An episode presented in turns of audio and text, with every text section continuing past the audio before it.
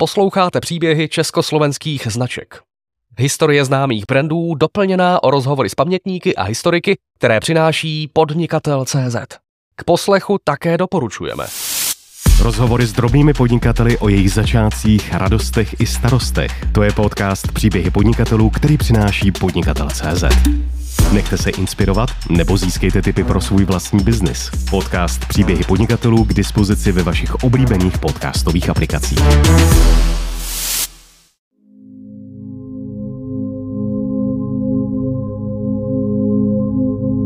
Z jedné myšlenky vznikly dvě postavičky, které byly i designově poměrně odlišné.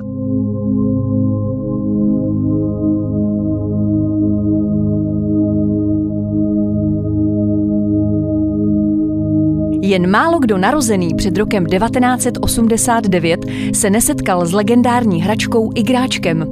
Ačkoliv to po revoluci vypadalo, že Igráček nakonec v konkurenci Lega a dalších hraček nebude mít šanci, podařil se mu comeback a za pár let tak oslaví 50. narozeniny. Vítejte u poslechu podcastu Příběhy československých značek.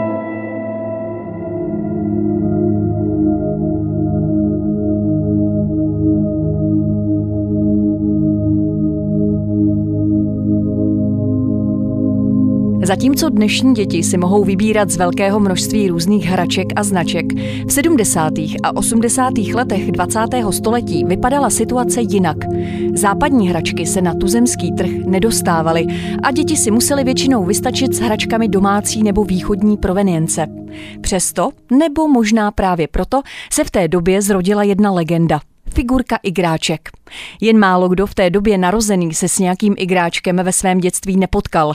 V novém tisíciletí to ale vypadalo, že se igráčci stanou minulostí. V roce 2010 se jim nicméně podařilo vrátit v novém kabátě a děti si k ním už opět našly cestu.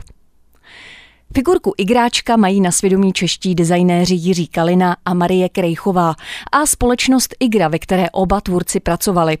Otec igráčka Jiří Kalina se kromě designu věnoval i leteckému modelářství a také v něm slavil úspěchy.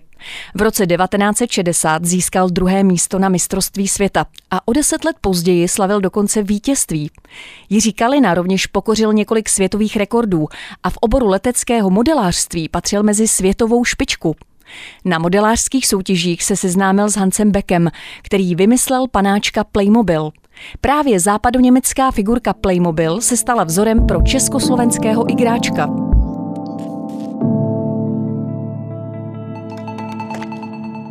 Byla to krádež nebo jenom inspirace? Kdo tedy s figurkou přišel opravdu jako první? Kdo ji vymyslel? Nebyla to určitě žádná jakoby, inspirace a krádež. Tam vlastně byla původní myšlenka samozřejmě jenom toho konceptu, který vlastně ten Hansbeck vymyslel. A nebylo to žádný, žádný zastírání toho, že to vymyslel on s tím konceptem vlastně, jak ta figurka bude zhruba veliká, jak bude konstrukčně řešená. Popisuje Miroslav Kotík, šéf společnosti EFKO. A s tím konceptem vlastně oslovil prvně toho svého zaměstnavatele, tu firmu německou Geobra, která to měla vyrábět, ale protože jim se to nelíbilo, tak to proto navrhl vlastně svému kamarádovi z Čech, protože se znali jako modeláři a ty tomu dali zelenou. Takže v podstatě z jedné myšlenky vznikly dvě postavičky, které byly i designově poměrně odlišné, hlavně v tom začátku. Protože vlastně semka to dostal vlastně pan Kalina, dostali to na svou výtvarnici, mezi nimi paní Krejchová, Pavlíčková, která té době pracovala v té hře jako designérka a ta vydizajnovala tu postavičku podle svých představ a v té německé firmě potom, když se to uchopili, tak to udělali podle svých designů. Takže není, není to jako, že by vznikl přímo kopie toho ty slavné figurky, protože vlastně to vznikalo ve stejnou dobu.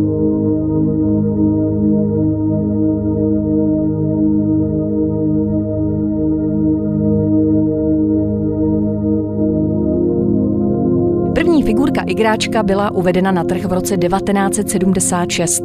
Postavička igráčka byla přibližně 8 cm vysoká a představovala různá povolání.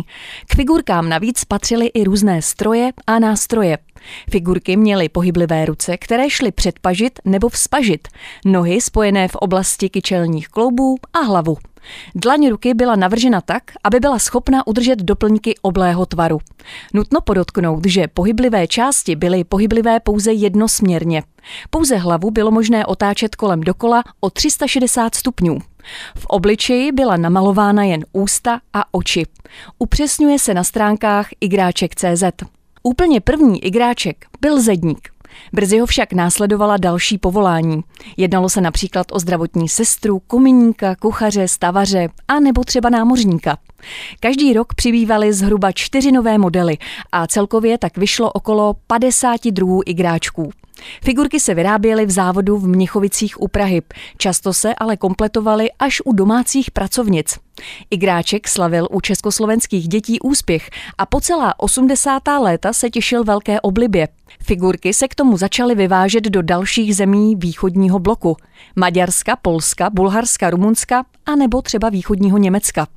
Část postaviček se též dostala na západní trhy ve Francii a Nizozemí. Těch figurek různých profesí bylo opravdu mnoho. Jaká konkrétní profese slavila u dětí největší úspěch a jaká povolání jsou nejprodávanější v současné době? V tom prvopočátku to opravdu byly třeba hlavně ty policisti, následovali třeba hasiči, protože to samozřejmě pro ty kluky znamenaly ty akční, trošku ty akčnější figurky, protože přece jenom policista v uniformě s autem, který bliká, to samý hasič je pro ty kluky určitě lákavější než třeba ten zedník, takže ty, ty figurky se vždycky prodávaly jako jedny z nejvíc figurek než třeba zedník, takže policista, hasič. Pro ty holčičky se hledal taky nějaký, nějaký figurky a nějaký povolání pro holčičky a tam, tam téměř každá holčička v té době, co se bavím dnešníma s trošku staršíma holčičkama, tak každá vzpomíná, že vlastně většina měly sestřičku, zdravotní sestřičku.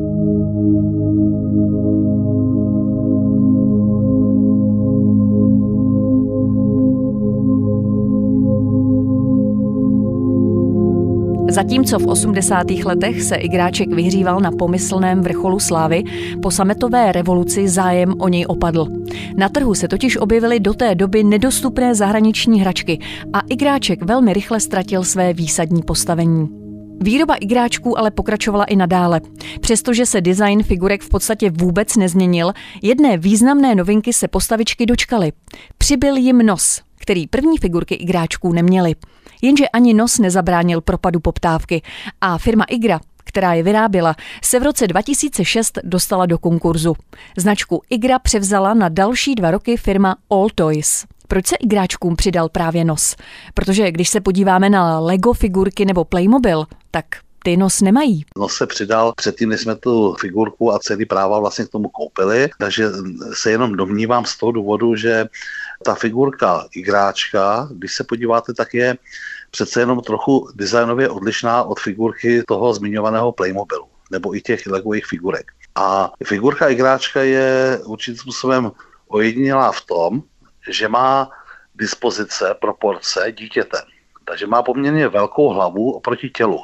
Protože děti, děti mají tuhle tu disproporci, protože samozřejmě jim rychleji dorůstá tělo než hlava, takže je to samozřejmě celý princip vlastně i panenek, kdy panenky jsou vlastně takovou kopií malého dítěte, tak i ten igráček vlastně má poměrně velkou hlavu oproti tělu, nereprezentuje teda fyziologicky přesnou kopii dospělého člověka, ale spíš dítěte. A pravděpodobně na té velké hlavě ten eh, symbol jakoby toho nosu, nebo ten nos samotný, pokud byl jenom jako tečkou natištěnou, tak nebylo ono a když se ten nos přidal, tak vlastně to dostalo, ta figurka a ta hlava dostala daleko lepší jako a příjemnější výraz.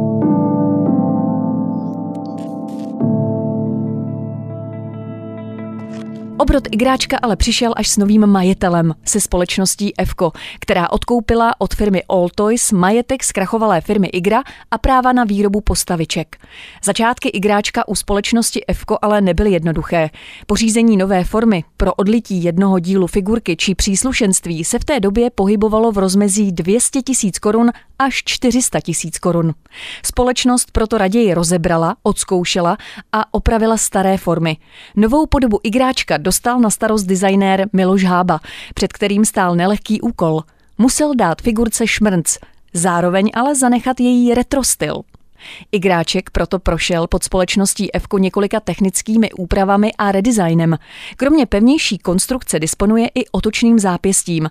V obličeji už nemá pouze jeden výraz a přibyly mu brýle a bratka. Igráček dostal rovněž dvě novinky v oblasti příslušenství. Přibyl mu přenosný kufřík, který po rozložení vytváří prostředí dané profese a taky autíčko, které je modifikováno ve třech verzích. Nový igráček navíc nevykonává pouze povolání. Nýbrž mu přibyla i figurková rodina. Všechny sety obsahují také například kartičky se zajímavostmi o jednotlivých profesích a sběratelské žetony. Aktuálně se již vyrobilo několik desítek nových profesí.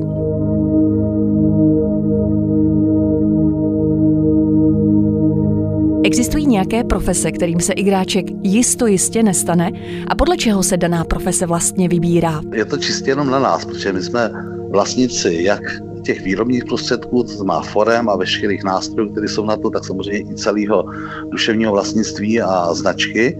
Takže je to pouze na našem rozhodnutí. Ale co se určitě nestane, tak určitě se nestane to, aby reprezentovali nějaký politický strany a politické hnutí. To sami jako nebude určitě podporovat žádný xenofobní nebo rasistický názory a nějaký směry. Pokud samozřejmě to není v rozporu s čím by si ty děti případně i dospělejší děti mohly hrát, tak samozřejmě to nemá určitý způsob omezení. Říká Miroslav Kotík, majitel společnosti EFKO. Nový igráček se vrátil na trh v září 2010 a jen za první rok se prodalo přes čtvrt milionu figurek. Oblibě igráčka pomáhá marketingová strategie společnosti EFKO, která začala vydávat časopis igráček a pořádá také o igráčkovi různé výstavy a akce. Už několik let například brázdí Českou republiku putovní výstava s názvem Fenomén igráček. Kromě tradičních figurek jsou na ní vždy k vidění i speciální unikátní figurky, které se pojí s daným městem. Například v Kralupech nad Vltavou šlo o figurky básníka Jaroslava Seiferta a účetního šikovatele Vaňka, postavy záškových osudů dobrého vojáka Švejka za světové války. Ve Frenštátě pod Radhoštěm zase mohli návštěvníci obdivovat figurku skokana na lyžích Jiřího Rašky při jeho zlatém olympijském skoku z roku 1968. V roce 2020 se na trhu též objevila limitovaná edice figurek s rouškou, kdy z každé prodané figurky přispívala firma Fko 15 korun na nákup ochranných pomůcek a dezinfekci od českých výrobců. Jak vidno, tvůrcům novodobého igráčka kreativita nechybí. Umít s dobou a reagovat na aktuální dění. Dá se tak očekávat, že padesátiny, které igráček oslaví za několik let, budou velkolepou událostí. U dalšího dílu příběhy československých značek se bude opět těšit Jana Knížková, podnikatel CZ.